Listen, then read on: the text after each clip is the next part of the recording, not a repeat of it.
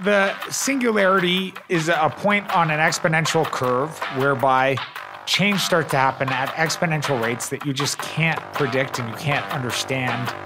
If we don't figure out how to use Bitcoin to lift everyone's economic ladder up, then the risk factors to the future are just too high. Hello there, how are you all doing? Welcome to the What Bitcoin Did podcast, which is brought to you by Gemini, the only place I am using for buying Bitcoin. I'm your host, Peter McCormack, and before we get into the interview today, I have a quick message from my show sponsors. This show is brought to you by sportsbet.io, the very best place for online gaming because they're badasses and they accept Bitcoin. Now we are well into the football season, and you know what? Things are going all right. It's been pretty good season so far for Liverpool. Tottenham struggling as ever we always like it that way. Now, if you are interested in football, if you do want to make a bet and if you want to use your Bitcoin, then sportsbet.io is the place to go.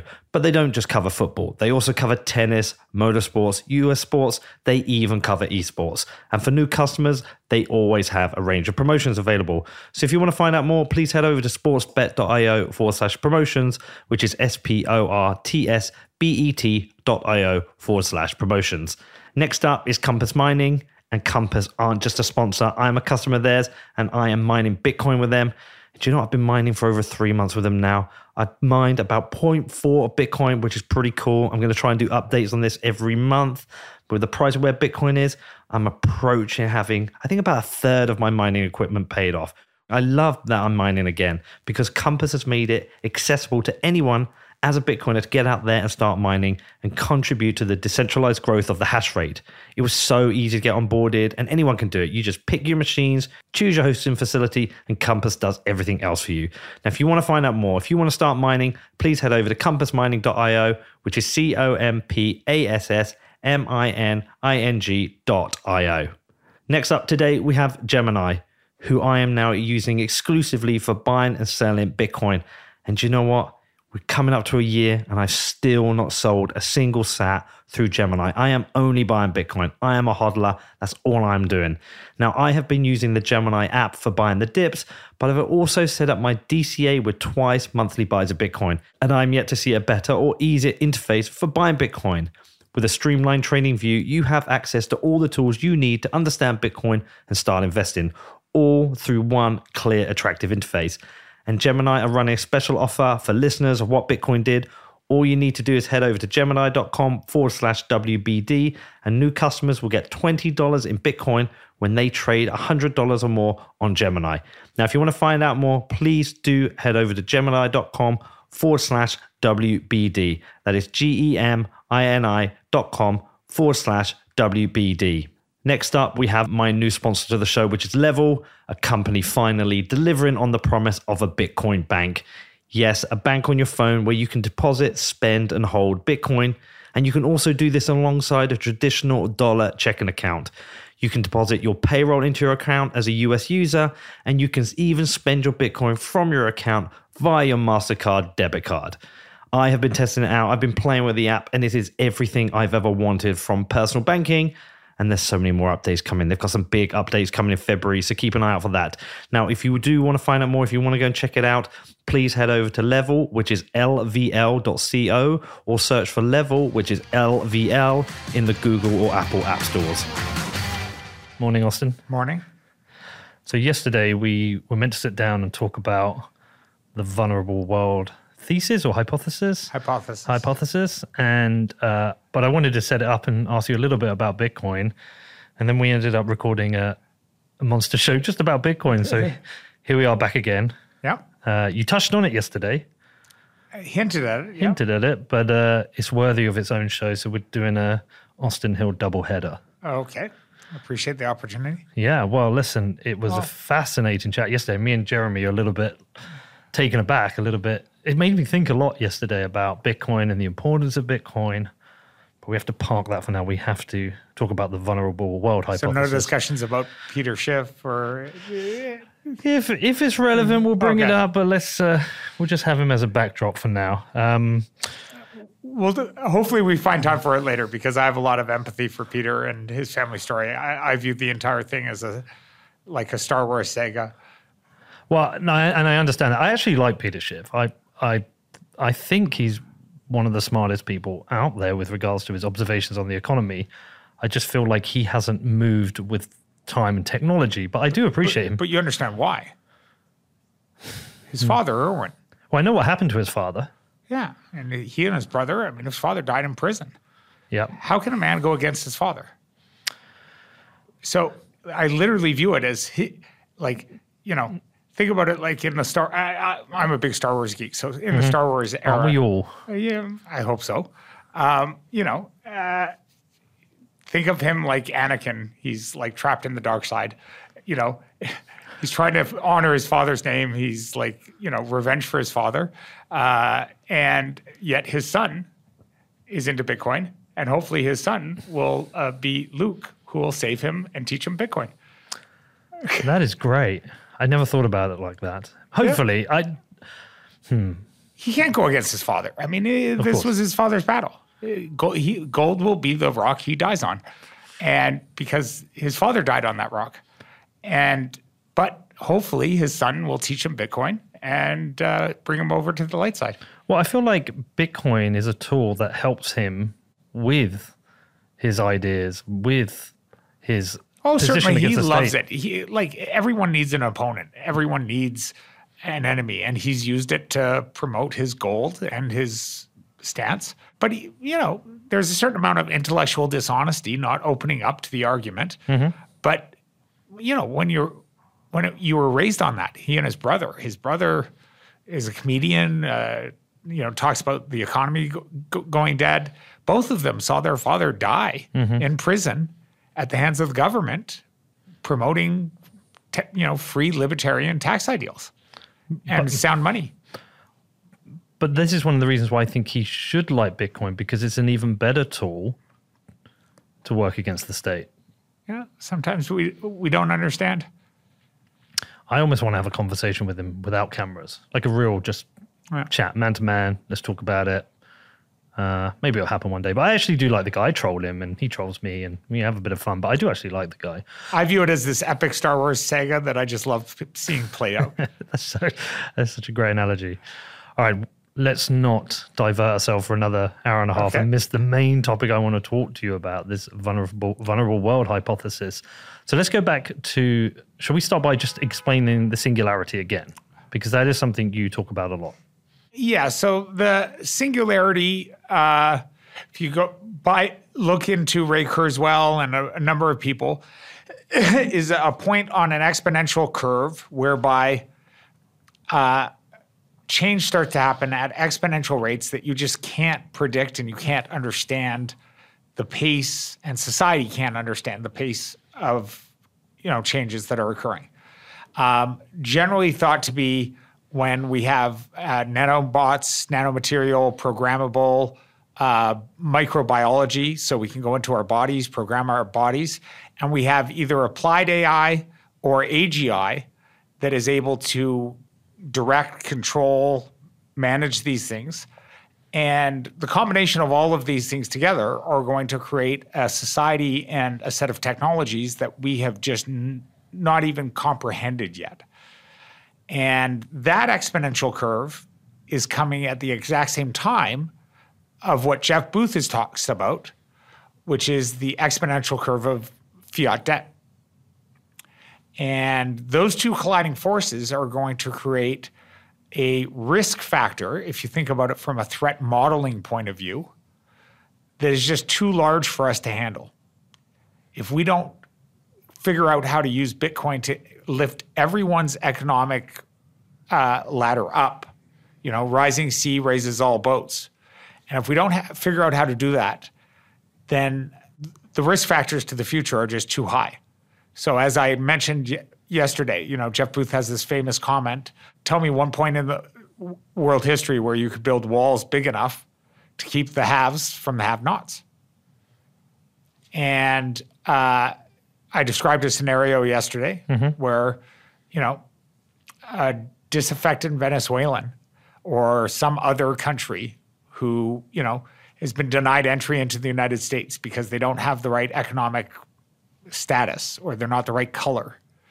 Um, they're trapped maybe in Mexico or maybe in some other Latin American regime that's a failed state because of failed drug policy, narco terrorism. They've seen incredible horrors. I mean, you hear the stories. People showing up in some of these, applying for asylum. These are not unreal stories. Like there are people actually who have seen their families co-opted by gangs, raped, murder, um, and when this aggrieved person, in five years, in ten years, starts to look at the world and sees a bunch of people getting rich, having a, a great life, having great opportunity, they're going to have access to a set of technologies to express their hate that we don't are only beginning to understand. CRISPR, synthetic bio, uh, autonomous insect-sized drones, uh, you know, just the mix of technologies are just unlimitless. And, you know, revolutions and changes in fusion power, fission power, uh, we're going to be having all these technologies that someone will create a mass casualty event. This is Nick Bostrom's vulnerable world hypothesis that essentially the every time we reach into the urn of invention he talks about we risk pulling out a black ball he calls it um, i don't like that metaphor but you know it's a poison pill if you will Mm-hmm. So in this scenario this aggrieved individual could or might you know, today we have aggrieved individuals who go out and grab AR 15s. They shoot up schools, they Yeah. shoot up movie theaters. Um, who's to say that someone's not going to go to a university lab and say, I'm going to weaponize some virus? I'm going to create some COVID 55 that's genetically engineered to wipe out 20, 20 or 40 million people of a certain race, of a certain economic class. Uh, I'm just going to deploy it in this city. And when you have a mass casualty event of 10 or 20 or 30 million people that's genetically engineered and intentional, how do you think the world's governments are going to react to that? Similar to now, but more extreme. So take away all our freedoms, All our freedoms, yeah. move to a totalitarian state, um, geopolitical wars. So uh, autocratic leaders and populists rise in power because they need an enemy within and an enemy without, uh, like an external enemy, and then they need to form dis- dissension internally. Um, and democracy starts to fail. Democracy is already failing. Democracy has challenges, but there's opportunities. Of course, yeah. I think there are a lot of opportunities, and uh, you can imagine. So when you you start doing uh, future casting, and there's a lot of great people who are doing charities on and on harm reduction strategies. So harm reduction strategies say, okay, if this is going to happen, so the greatest threats in the next 10, 15 years are going to be economic and climate related migration. So, you know, you can believe in climate uh, change or not, but it, the science is there clearly. I do. Yeah. There is going to be massive amounts of weather related disruption that's going to ruin countries, rising sea levels. People are going to be economically displaced. Uh, sorry, uh, climate related displacement. And at the same time, there's going to be economic displacement because their are, their currencies are being debased in the currency wars. They're robbed of opportunity and they have to flee to better shores and better opportunity. Which we're already seeing early signs of economic displacement. I mean, it's been happening for decades, but it seems to be there is a growing number of people migrating. People are migrating across, trying to migrate across Europe. We have massive Yeah. issues across Europe. We Europe, look what's happening in Turkey with the. Yep. Uh, on the border of the US, we have migration from Central and South America up to the US. It Thousands of doesn't serve the the politicians right now to solve the immigration problem because it's it, it- it's a rubber chew toy to fight over in a two-party system that's broken. Yep.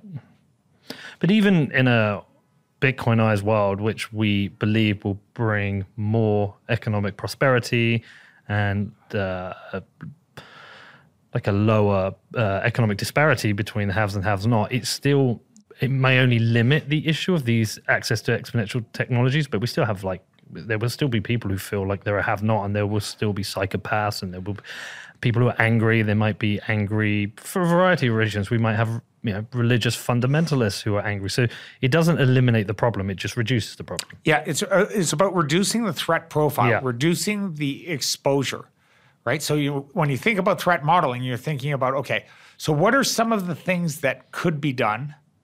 What are some of the technologies? What are some of the investments? What are some of the opportunities that we could do to reduce the overall threat profile for the world? And sorry, just to remind, we're talking about CRISPR, we're talking about nuclear technology, we're talking about AI. Uh, not so much AI could be misused, but uh, the the barrier to entry for AI is quite high. AI combined with these technologies? No, AI is going to power a lot of these technologies Yeah. that will allow people to do problem solving, new designs. You'll be able to go ask an AI agent, please show me a molecular design for XYZ. If the AI agent doesn't have constraints on it and isn't told not to model a hostile version of COVID 55, it will help you design a perfect weaponized version of a drug. What about AI to sow discord? yeah, certainly we've seen the effects of what happens when AI is let loose on public feeds and social media. Uh, it's a huge issue. You know, the work that uh, Tristan Thomas is doing. I don't know if you're familiar. No, tell me.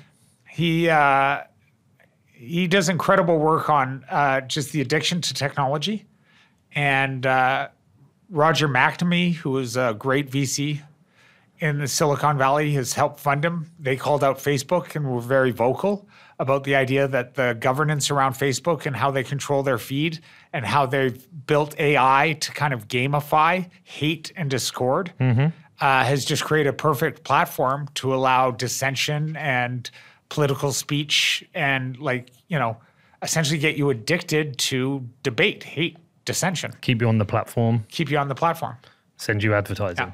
Jack has done a really good job in rethinking how Twitter can approach this, um, but it's also not perfect. You know, there is no one easy solution to these things. The monetization of social social media is about eyeballs. What is the best algorithm to keep your eyeballs or keep you coming back? Yeah, but you know, frankly, I mean, the Chinese with TikTok came at it from a totally different approach, mm-hmm. which was we're going to create a creator space that enables creators to be creative and commercialize their production of art. You know, people singing funny songs, people doing, and you know, and that actually came from an acquisition from Farhad Mohit, uh, who's this great LA entrepreneur who uh, built Flipagram, and that got acquired and ended up becoming TikTok.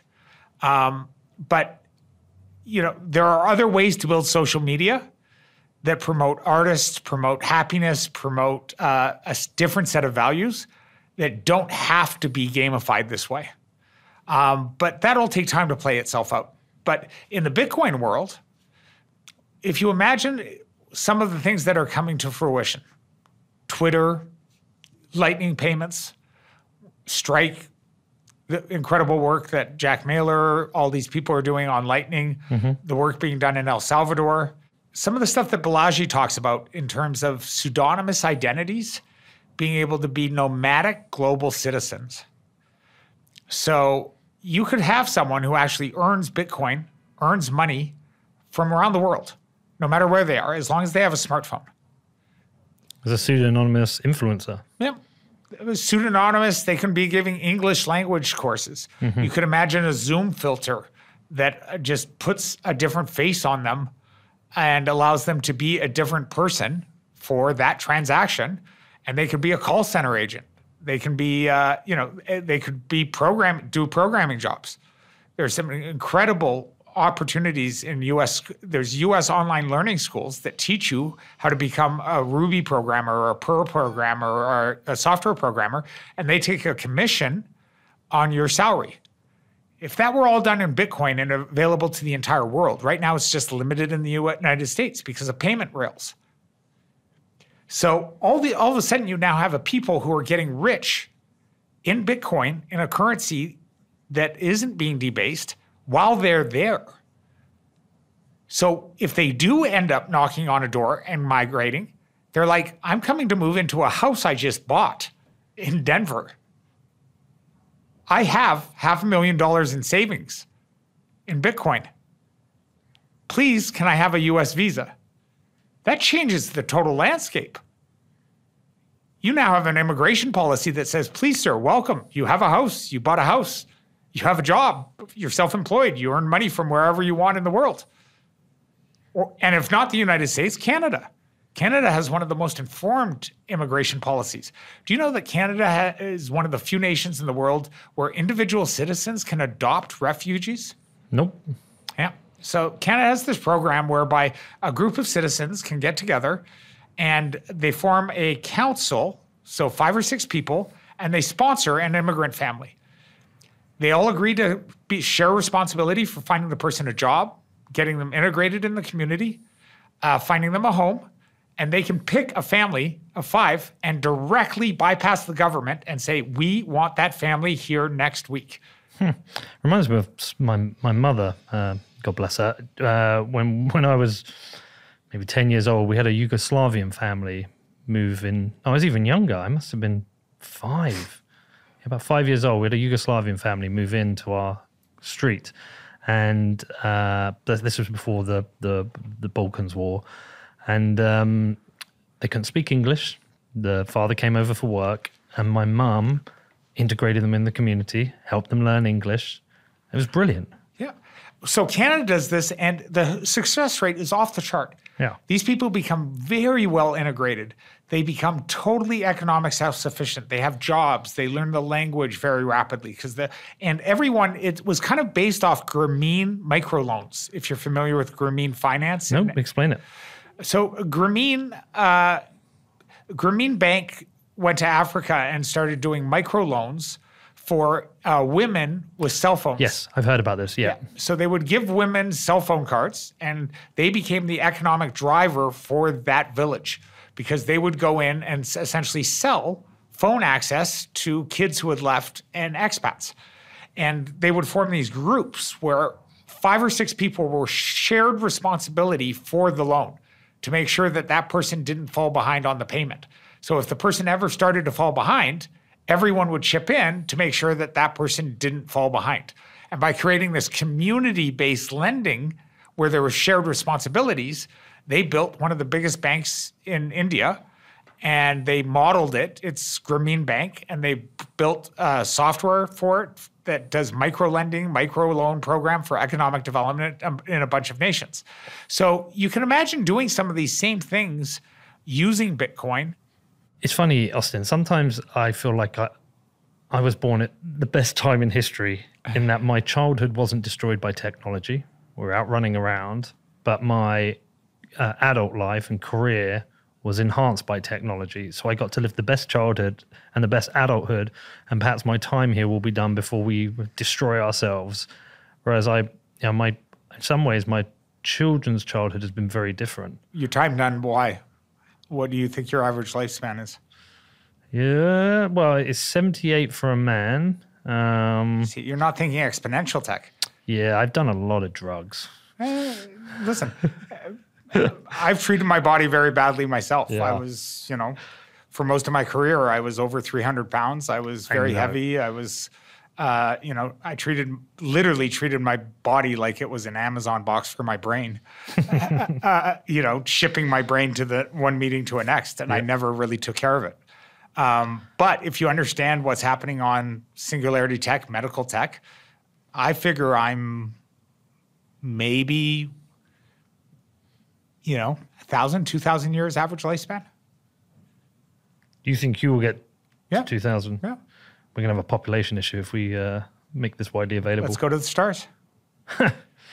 and, but also rediscover this planet and rethink how we use this planet. Yeah, There's so much opportunity to use this planet more efficiently. agreed. When you have all these technologies, you can start thinking about like vertically scaled micro farming, like massive towers that provide food sources.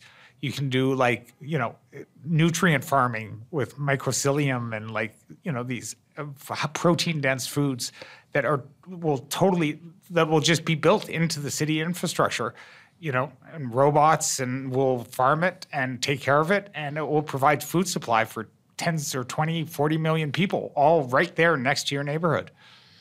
You you said yesterday that you believe the singularity is it around 2037?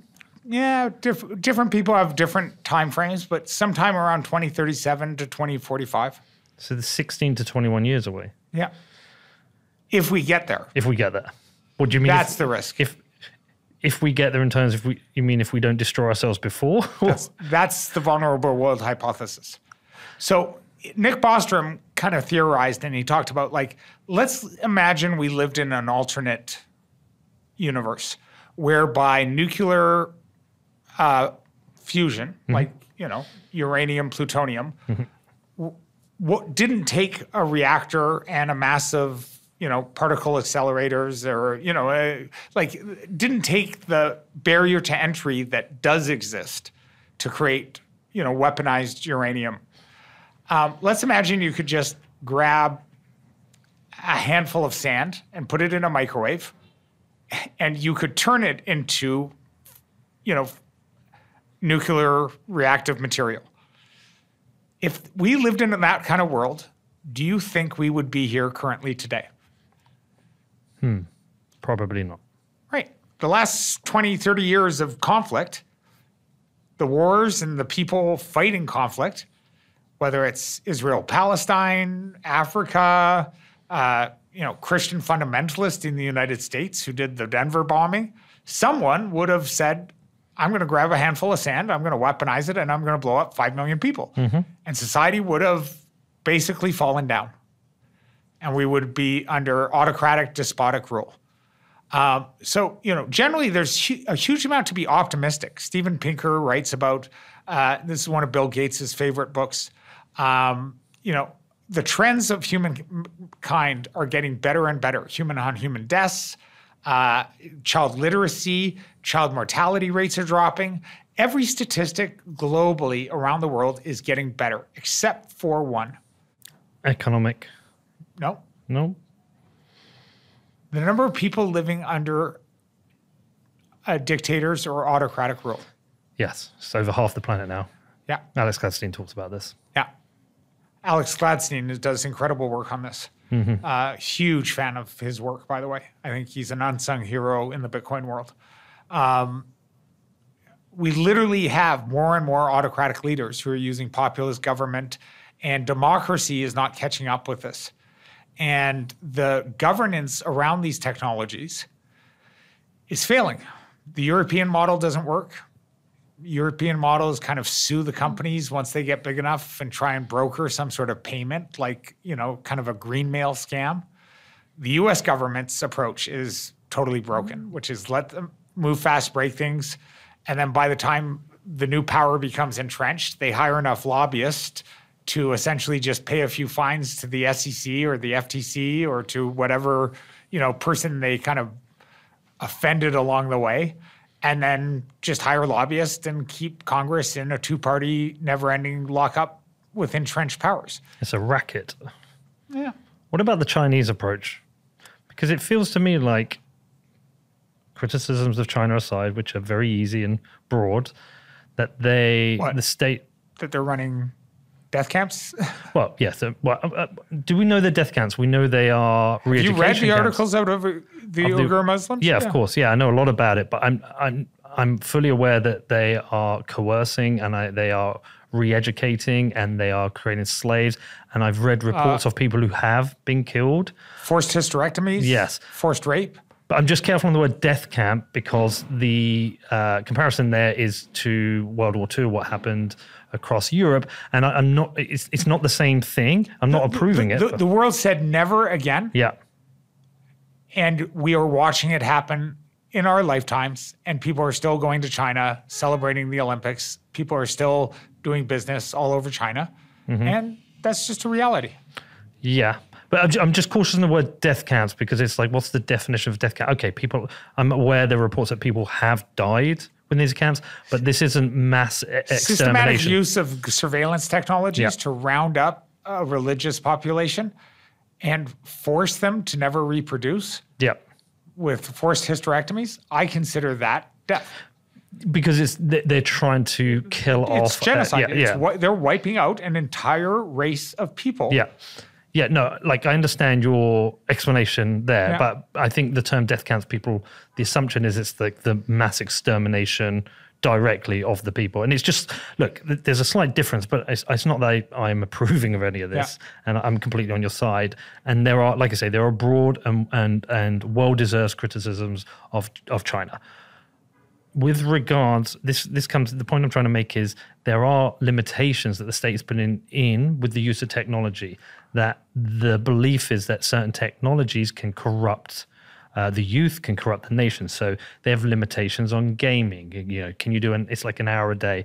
They have limitations on their version of like tiktok or whatever it is whereby uh, again i think it's like an hour a day but it also switches off at like there's a certain time like seven eight o'clock. Whereas i know yeah, unless I monitor my children, take their phones off them, there's every chance at two in the morning they're up and they've had a look at their phone or they've spent two, three hours. Unless I monitor them constantly, China, the state, has decided to Sure. try and and The- As a state, they are incredibly efficient. yeah, And that's one of the dangers is communism and dictatorships generally failed. Uh, so Yuval uh, uh, Harari, uh, uh, I can't remember, the author of *Sapiens*. If you've ever, oh yes, I've read the book. Yeah. Um, what's his name? yeah, you, I, I know who you mean. yeah. Uh, he talks about this very, very efficiently. He said uh, the greatest danger in the future is the fact that you know dictators and dictatorships generally failed because the inefficiencies of that model. But technologies actually allow them to mass control and mass manage a huge population with incredible efficiencies. And China's proving that. Yeah, You know, look at what happened in COVID. They had drones doing body scans and temperatures. They literally were able to, they broke into people's houses and forcibly removed them. They built new hospitals overnight. Like the, the efficiency of the use of technology on an autocratic system where you don't have to worry about zoning rights or you don't have to worry about regulation. We can't build a hospital in the United States. We can't build a bridge. We can't build power lines without, you know, 40 lawsuits and five years of, you know, regulation. So you can definitely see the benefits of technology in that autocratic system. But at the same time, do you they have cameras in classrooms. Oh no, let's let's be very clear. I'm, I'm not approving of this and Yeah. saying this is right. I wouldn't want to live in China. I don't even want to visit it. And there's nothing about the Chinese uh, Communist Party that I appro- approve of. I'm just what I'm doing is I'm, I'm highlighting the rules that the state's put in place Yeah. to try and not corrupt people with technology. Ideally, I would have similar rules in my own house, managed by me with my children. But just managing that with everything else that goes on in life, is, it proves difficult. but it shouldn't be. It shouldn't be, but it just it is sometimes. and it doesn't need to be. There, there are apps and there should, should be service providers, and there will be, that essentially just become like your AI agent that allow you to talk to your AI that say, here's how I'd like my family's home network to be managed. Here's the screen time rules I would like to be applied to all my phones. And it will automatically update. It will ma- I mean, if you go through the effort, you can install parental control, you can install screen time, you can install restrictions, but it takes a lot of effort right now and it forces a parent to become kind of an IT manager. But that's a small that's a small blip in the overall radar of time. Before we carry on with the interview, I do have a quick message from my show sponsors. This show is brought to you by BlockFi. Now you can get up to $250 in Bitcoin when you join BlockFi. They've launched their BlockFi Rewards Visa Signature Card. And for people in the US who own or are interested in owning Bitcoin or stacking more sats, then the BlockFi Rewards credit card provides the easiest way for you to earn more Bitcoin because you get 1.5% back in Bitcoin on every purchase with no annual fee. It is the smartest way to stack sats with Bitcoin rewards and every purchase. But if you're interested in finding out more and you do want to take out that bonus, you want to get that $250 in Bitcoin, then please head over to blockfi.com forward slash Peter, which is B L O C K F I dot com forward slash Peter. Next up, it's Casa, the safest way to store your Bitcoin. Now, forgotten passwords, SIM swaps, phishing attacks, there are just too many ways to have your Bitcoin lost or stolen. But with Casa, you never have to worry about your Bitcoin again Because with a Casa multi sig wallet, you get to take custody of your Bitcoin, but you only move Bitcoin by signing transactions from multiple wallets, ones which you get to distribute into different locations. And this is going to protect you from a range of mistakes errors and vulnerabilities. Now, if you want to find out more about this, I have been a customer for over a year. You can hit me up in my DMs or drop me an email. Happy to answer your questions. There is no better time to upgrade your Bitcoin security and get total peace of mind. You can find out more at keys.casa, which is K E Y S dot C A S A. Next up, we have my new sponsor to the show, which is BCB Group, who provide online business banking for companies in the Bitcoin industry. And yes, I am now a customer of BCB2. They heard about my difficulty with finding a bank, a reliable one that understands Bitcoin, and they reached out to me. So I've moved all my business banking across to BCB. And you know what? I could not be happier. It is so nice to finally be dealing with a bank which understands my business and understands Bitcoin and isn't putting hurdles in my way. BCB's clients include major exchanges, market makers, funds, and miners active in the UK and Europe, but they are now expanding globally. And they also have this amazing fiat network called Blink, which facilitates instant free payments between BCB clients for all supported currencies. Now, listen, I know some of you have had some trouble with this. If you are looking for a banking provider who understands and supports Bitcoin companies rather than creating hurdles, then like me, you want to become a BCB customer. If you want to find out, then please head over to bcbgroup.com forward slash Peter, which is bcbgroup.com forward slash Peter. Next up, we've got Ledger the world's most popular hardware wallet. Now, a hardware wallet allows you as a Bitcoiner to take custody of your Bitcoin. And I have been a Ledger customer since early 2017. It's over four years now, and I'm still using that same Nano S I bought back then. Ledger makes it easy for you to safely manage your Bitcoin using their Ledger Live software, which interfaces with your device. And you can even connect your Nano S to your Android phone to manage your Bitcoin on the go. If you want to find out more, please head over to ledger.com, which is L E D G E R.com. I think where what I'm really going, where I'm really going here with this is like for every criticism there is of the USA, they have performed the job of world police making numerous fucking mistakes over the year, awful mistakes. Um, but at the same time, we have two and a half superpowers. I would say the US and China and Russia like a half superpower, still a superpower. But is the communist approach of total control by the Chinese state, is that going to be more effective in maintaining its position as a superpower compared, compared to the US position? And is, and is it important? I hope not. And it's critically important for the human race that it doesn't become. Because the innovative, entrepreneurial, freedom, free spirit of America and democratic nations around the world um, that create an economic zone of opportunity, that create a place where, you know, look at half of the CEOs of big tech now. They're all immigrants. CEO of Google, the new CEO of Twitter. Um, the, you know, this is the land where you can come to and create opportunity. Canada, similarly. And we need that innovative free spirit where you can't become like Jack Ma, who essentially got disappeared and re-educated the minute he got high enough. You know. But we also are in the land of creative censorship within Hollywood to ensure that films aren't banned from China. Uh, the almost the, the, almost outlawing of dissent within sports of the Chinese state because they, you know, if uh, I mean, who was it? Um, the guy, the, the Boston Celtics uh, guy, the Turkish guy. Um, Enes Kanter was cr- critical of the Chinese state, and uh, Boston Celtics games were immediately pulled. So we're in a position where there is over control over freedom of speech, freedom of creativity within the US because of fears of economic punishment within China. Yeah, but uh, that, that's never been one sided. And, but there does exist opportunities. I mean, I think Chi- China made a major mistake, and thankfully so. With the mining? Yeah. Yeah. Yeah. Yeah. Uh, it's great for America. It's great for the Western democratic nations. And if they can pick up that opportunity and actually embrace it, uh-huh. uh, and if America doesn't, Latin America will. Mm-hmm. We'll see more countries adopt and do what El Salvador did. Um, then I actually think we can uh, really start to create an economic engine that uplifts and brings people up under democratic values. Alex Gladstein talks about this, you know, how Bitcoin is one of the few technologies where the economic incentives have this poison Trojan horse, this poison pill.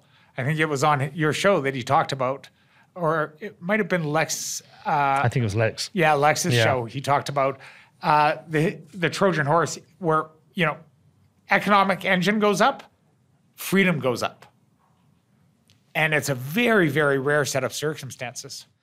Okay, Let, let's get back to this uh, vulnerable world hypothesis.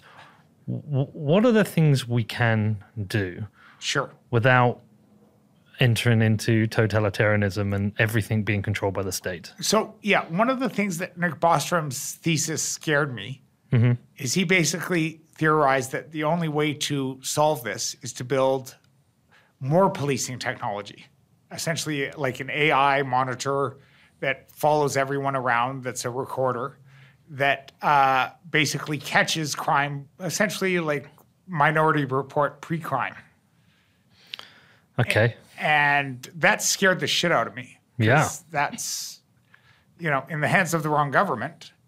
That totally goes against my privacy, individual, you know, self sovereignty ideals. Um, I don't want a global AI watching everything move I make to make. I don't want pre-crime. It, you know, it, that would destroy freedom of thought. So um, the discussion starts to expand into what can we do. Um, great tech talk, TED talk by a gentleman named Rob Reid. I know Rob. Yeah, I've interviewed Rob. really Yeah, I've interviewed Rob with regards to CRISPR. fascinating guy. Yeah. hilarious. His his. Hmm. sci-fi books are incredible. Uh, huge fan of Rob. Uh, I got to talk to talk to him uh, this year and uh, spend some time with him in Monterey. It was incredible. Uh, one of my great moments this year. Um, he talked about in his TED talk the idea that we need to start telling better stories. We need to uh, empower our storytellers to tell alternate uh, visions of the future that don't involve this dystopian tech, that don't evolve like the reason we're scared about weaponized, uh, you know, Terminator drones is because James Cameron has popularized the Terminator idea so well that everyone talks about, oh, we can't have Skynet. We can't have Skynet. We need to have 50 more discussions like that with great storytellers talking about the things we shouldn't be building. Black Mirror is just one of them. And so we really need to start investing in these kind of storytelling to get the what shouldn't we do, but also start doing some positive storytelling about what a society might look like that actually is a healthy society. So let me give you some examples. Well, because we are storytellers, and so much of uh, storytelling through film predicts really dystopian, scary futures. You mentioned Terminator and Minority Report. We have Matrix. Ma- the the Matrix uh, connected to the metaverse actually feels like something closer to reality.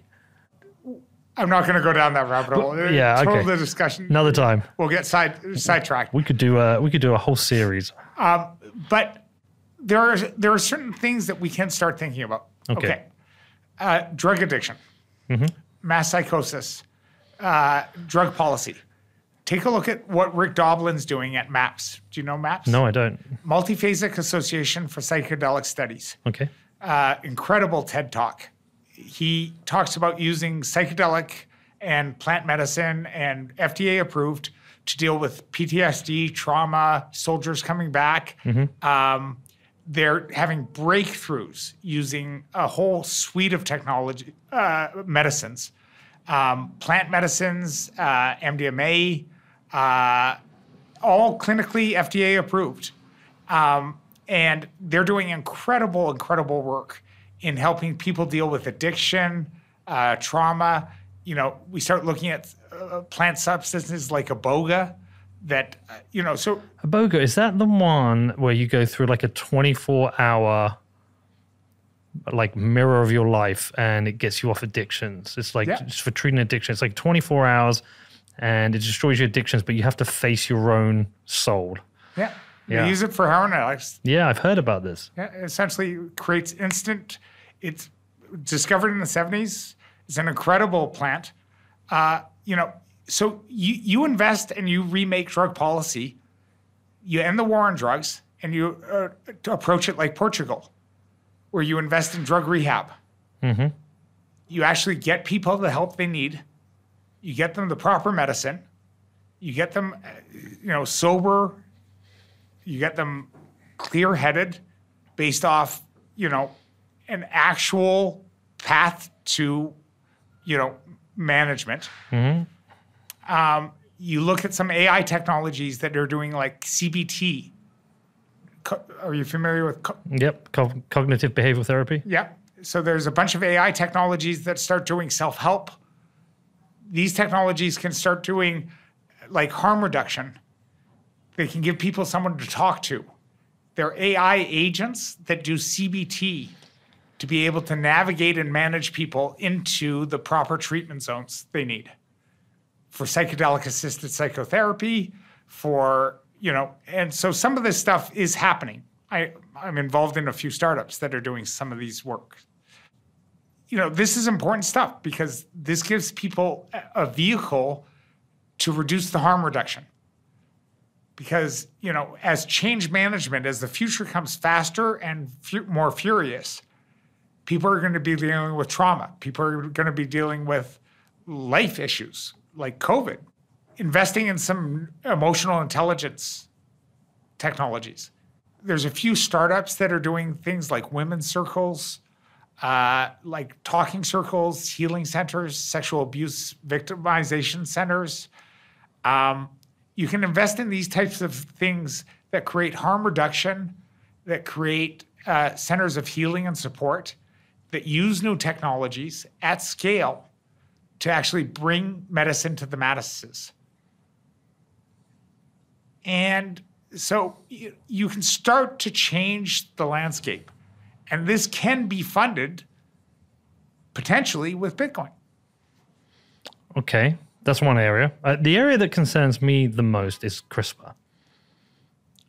Because you have that ability to, uh, on a computer, print out and create new uh, strains of viruses that could have the mortality rate of Ebola, but with the virality of uh, uh, um, something like COVID. So Rob Reid talks about there are different types of models we can think about. You know, maybe maybe we form a democratic league of nations where we say, you know, the the technologies for CRISPR that are coming in the next five or ten years, the best technologies, will be a service-based industry, and we're going to restrict access to them to laboratories where you send in your plans, and you they get verified that they're not going to be weaponized or illegal or you know bad. And then we develop a service-based model around these technologies. So you create controlled environments hubspot environments. So you don't have you know at home 3d printing crispr machines in the kind of hp kind of world That scares act- the shit out of me. you actually push more towards a service center model whereby everyone sends in their plans and it gets developed and it comes back to you. And it gives you choke points to control potentially how the technology evolves. What stops a rogue state having access to CRISPR? You can't stop ro- rogue states. Hmm. That's concerning. So it is centralized. It's a, it's a, it's a bit similar to discussing But you, there you end up with like mutually assured destruction, similar to nuclear. nuclear, Yeah. where you know you you basically have some sort of treaty agreements at the nation level that if a nation state is engaging in these, these technologies or is found to have sponsored these technologies or is supporting these, then they get blackballed on the global world order.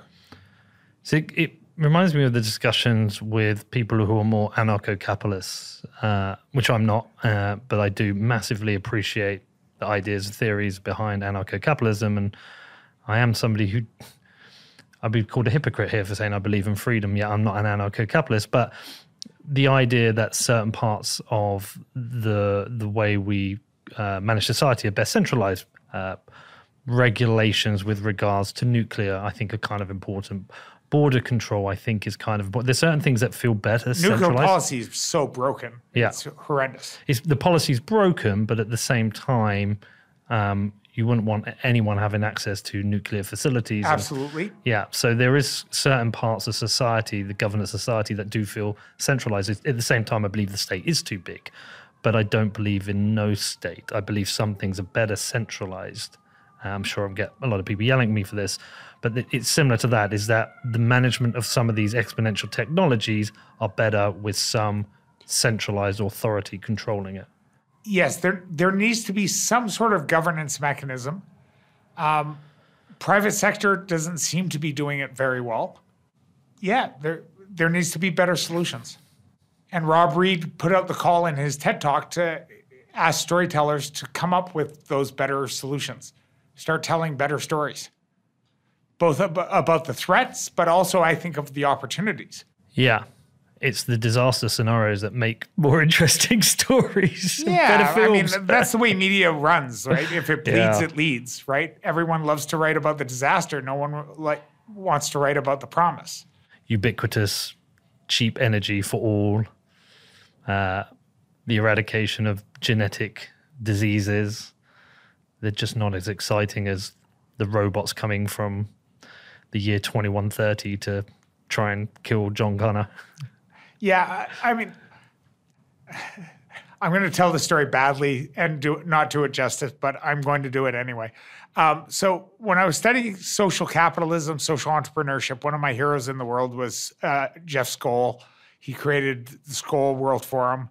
Um, he's an incredible man. Uh, he funded a group called Ashoka. Uh, I think it's Ashoka. Um, anyway, there's this uh, a book, How to Change the World. And in there, and I'm going to paraphrase this very badly, they talk about a politician in some Latin American country who, for years, had tried to bring electricity to the impoverished people. And he fought the government, fought the government. Every year, his bill got funded. And he literally was like, if we can get them electricity, their lives change. The children can go to school, they can read. Uh, please, electricity, electricity, and just could not get it done. So finally, he left government and he went into private enterprise and he partnered up with a company that was building electric grid fencing, solar grid fencing. And so they were able to build an electrical grid on the fencing. And he built an entire electric, like a hybrid electric power grid in this Latin American country that brought power to the entire nation. It electrified all the fences. It allowed them to segregate and start doing agricultural, like biofarming, uh, like, you know, really, really good farming because they could have electricity and they could upgrade their food. Um, so they were able to sell their food better. And he became his own power company using private enterprise, using solar technology, and using an off grid power system that was essentially built off solar and electrical wiring. And it's it was this amazing story of how private enterprise can sometimes do things for the good of the people that governments can't. And the same kind of thing can happen in the United States. And the same thing can happen in Latin America. So, you know, I'm an investor. One of the companies I didn't mention or the people I didn't mention in the creation of Blockstream was uh, Real Ventures. Like they were the, before Reed gave us the money, uh, Real Ventures was the actual first money in. And it was uh, my friend Jean Sebastien Cournoyer.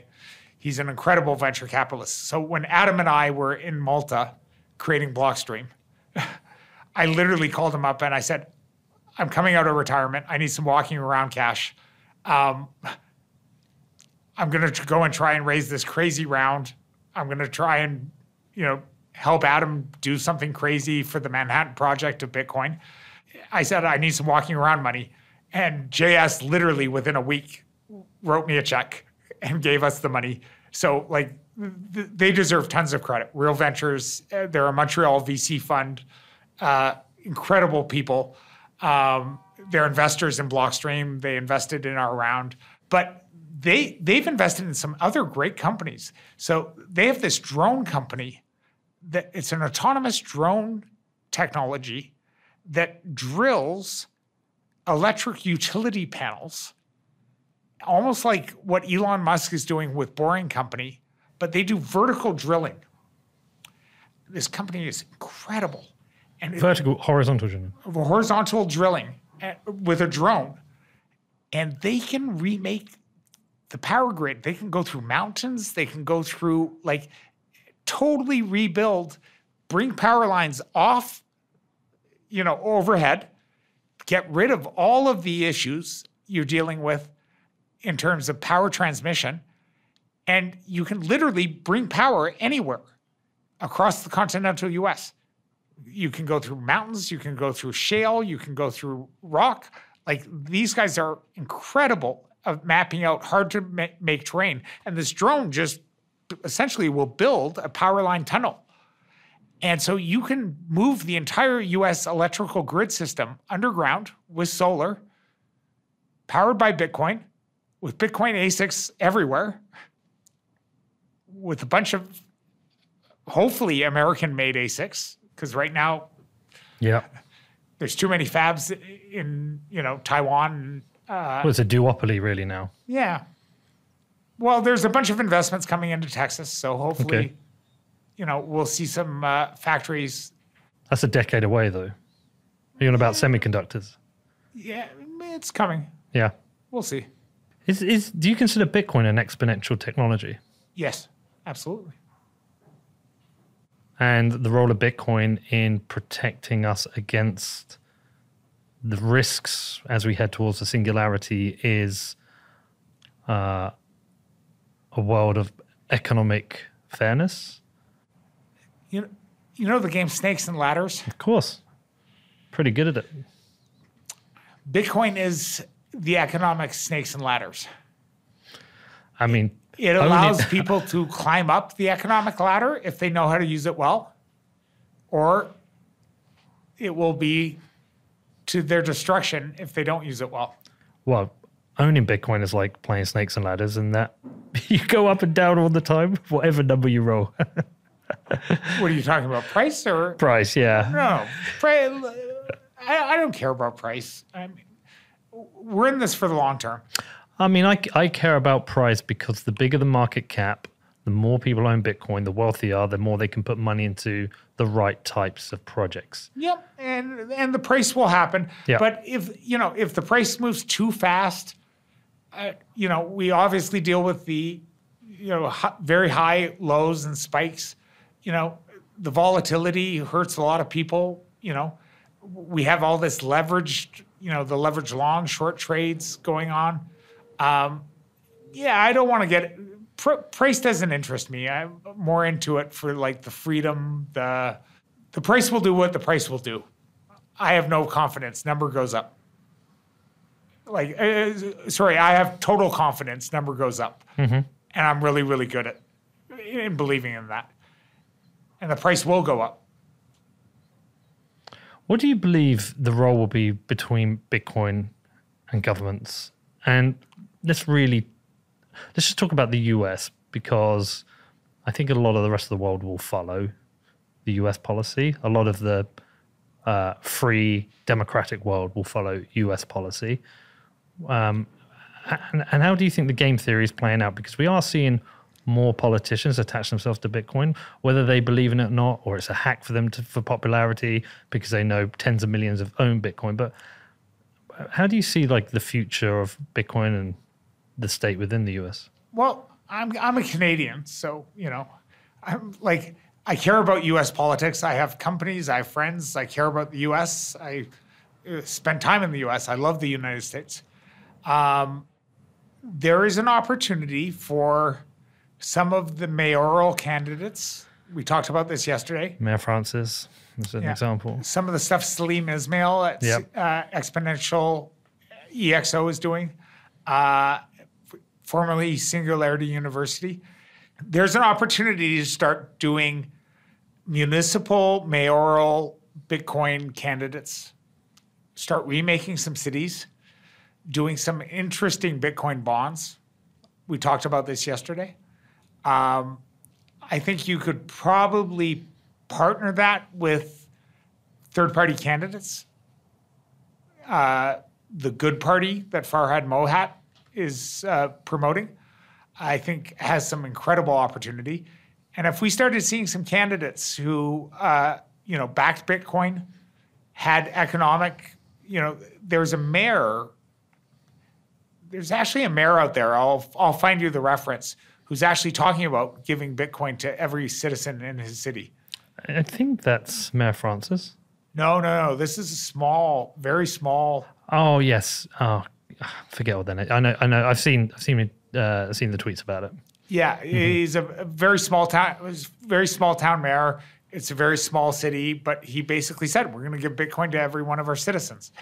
Um, if if we start doing that at scale, we start doing that in a few other cities, um, where you have some sort of economic Im- improvement, some sort of relationship between the mu- the municipality, the mayor system. You start seeing candidates and economic improvement uh, occurring, and everyday people's lives getting better. And taxes can be paid, you know, based off conversion into fiat, based off, you know, people take loans against their Bitcoin assets. Um, you can have capital gains tax when you actually do cash out. Um, and but you can create this economic engine that starts to be and a candidate who kind of backs that and supports that and gets on the ticket and starts getting voted in Andrew Yang style, or you know, it, at least at the municipal level, might start making some changes. If we start seeing that at the you know state and federal level, then that might get exciting. How do you think Bitcoin changes the, the role of government as well? Do you think it forces it to become smaller and more service based? I'm not sure. No. Yeah, government is what government is. I mean, it's a it's a hard problem to break. One of the best Twitter accounts I I have to give is Rusty Russell. I love Rusty. Love Rusty. He has that Twitter account. I know. Yeah, Yeah, he's retweeted me once. you know what Bitcoin eh, like Bitcoin fixes this, and it- where he mocks like, Yeah. uh, and, and he's right. He's so right. Like you know, Bitcoin doesn't solve all these problems. Like you know, the, the- we have to have a bit of humility in some of this. Like you know. Anyway, he he makes me laugh. Mm-hmm. He's a great person. Um, there will be other ways to solve these problems. It's not just Bitcoin. But I think Bitcoin could be a great tool. And I think politicians who align it, themselves with Bitcoin, who are focused on uh, like getting money out of politics, they actually can get funded uh, by an economic engine that's honest and transparent because Bitcoin has that kind of economic engine. Um, I think you can create different kind of candidates, different type of people that emerge and actually have a lot of support from people. Going back to the uh, vulnerable world hypothesis, uh, I feel like we've done a good job. Well, I say we, you've done a good job of highlighting the risks. I still don't feel like I know enough about the potential solutions. One, storytelling, two, some centralized control over the access to these technologies, Harm reduction harm reduction. around things like drug addiction, Yeah. various things we can do to reduce the threat profile. I think there's more that needs to be done for creating harmony between individuals and the states because we seem to live, be living in a very tense world at the moment. We have a lot of disharmony, especially here in the US, but also at a geopolitical level. So definitely media, media uh, information, education, awareness training needs to start becoming a basic, basic requirement in like you know, K through twelve. teaching people how to understand how media lies, how misinformation works, how mass media works, the breakdown of you know Fox, MSNBC, left, right, the entire news media system, how broken it is, how to learn how to research trusted sources, how to learn how to verify whether or not you believe something, how to verify facts in the scientific method or Wikipedia, uh, who to trust and who not to trust. That should be basic, like kindergarten training that is being done all across the nation because it's going to equip our kids and our parents. And we should, frankly, be doing adult re education seminars I was to say, for but, free online. but this is within an education system that itself is fundamentally broken. Yeah, but we can do online MOOCs. We can Yeah. do online courses. We can literally offer it for free. There can be online free. We've got teenagers. Like one of my friends homeschools their kids. Uh, it was so funny. We were in Malta with Adam. With the, it was one of the investors in Blockstream, and uh, this 14 year old girl leaves the beach and she's like, I gotta go attend a course. I'm listening to a Stanford course I'm auditing. She's 14. She's auditing the Stanford course, Wow. right? Online. Because, and I'm like, this is amazing. And I turned to her mom, I'm like, what kind of like 14 year old leaves the beach in the middle to go listen to it? She goes, she's getting prepped. She ended up going into getting into an Ivy League school, incredibly successful. She did Khan Academy, she did online courses. Um, but I, t- I was having a discussion with this mother about homeschooling and education systems, and it was the funniest thing I've ever heard. Um, she was arguing with another parent about this parent was berating her for taking her kid out of school and saying, How dare you? Like, you're not socializing your kid, you're not exposing them to other people. And at one point, this, my friend, uh, kind of barked back and said, "Listen, you you put your kids in school so they can get a job in the future. I took my kids out of school so they can hire your kid, so they can create the company that's going to hire your kid for that job." It was never a truer statement. They took she took her kids out of school and homeschooled and educated themselves. So, yes, we have a massive education problem, but it's solvable. We have online courses. We can do online tutoring. We can do massive adult re-education. You know, if we make it a requirement to create a nationalized media awareness and misinformation course and create a MOOC that teaches you how to read between the lines when Fox News and MSNBC are just like lying to each other and populating your brain with garbage and how to look up actual information, how to trust sources, how to read the newspaper, how to like, you know, analyze whether New York Times has bias versus Washington Post versus, you know, the Wall Street Journal. Like every single publication has a point of view and a bias and an editorial board. And if people are taught to be aware of that, they'll be able to operate in the world so much more effectively. It's like a positive re education camp. Yeah. yeah. It's just, it, it gives people the tools they need to be able to understand the media information wars and the media wars that are going on. If enough people care, that's the problem. It's getting people to care. Yeah, but you can gamify it, turn it into a game, viral mechanics. It does feel like you're an optimist, which is good. Yeah, I mean, the solutions are out there. We just need enough motivated, hopeful people to apply themselves. The creativity of the human spirit uh, surprises me and amazes me. Like, I'm not going to do it. I, like, I'm retired. I'm living in Latin America. I'm trying to uh, get married, live a slow life. Yeah, I look forward to that. Okay, look, if people want to learn more about this vulnerable world hypothesis, where should they go and read? We've obviously mentioned Rob Reid uh, in this, who people should research, but Uh, yeah, Rob Reid's TED Talk, uh, Nick Bostrom, his TED Talk. We can put these in the show notes if you want. yeah, we will. The uh, Rob Reid's podcast is incredible that talks about some of these issues. Um, the uh, Liv and Igor, Liv uh, Boeree and Igor, uh, I'm not going to pronounce his name. Anyway, uh, the people behind Reg Charity, these are some poker players who uh, do charitable giving.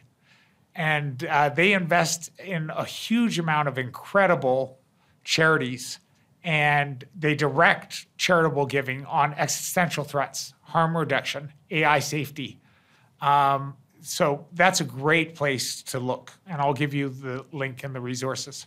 Amazing. Austin, this was a, a double pleasure, this and yesterday. And uh, I've heard so many names that I want to go and research and try and get them on the podcast as well. And I think you and I will be doing this again, hopefully at some point in the future. But I really appreciate you coming and doing this. This was an absolute pleasure. Really enjoyed it. These are my favorite types of interviews.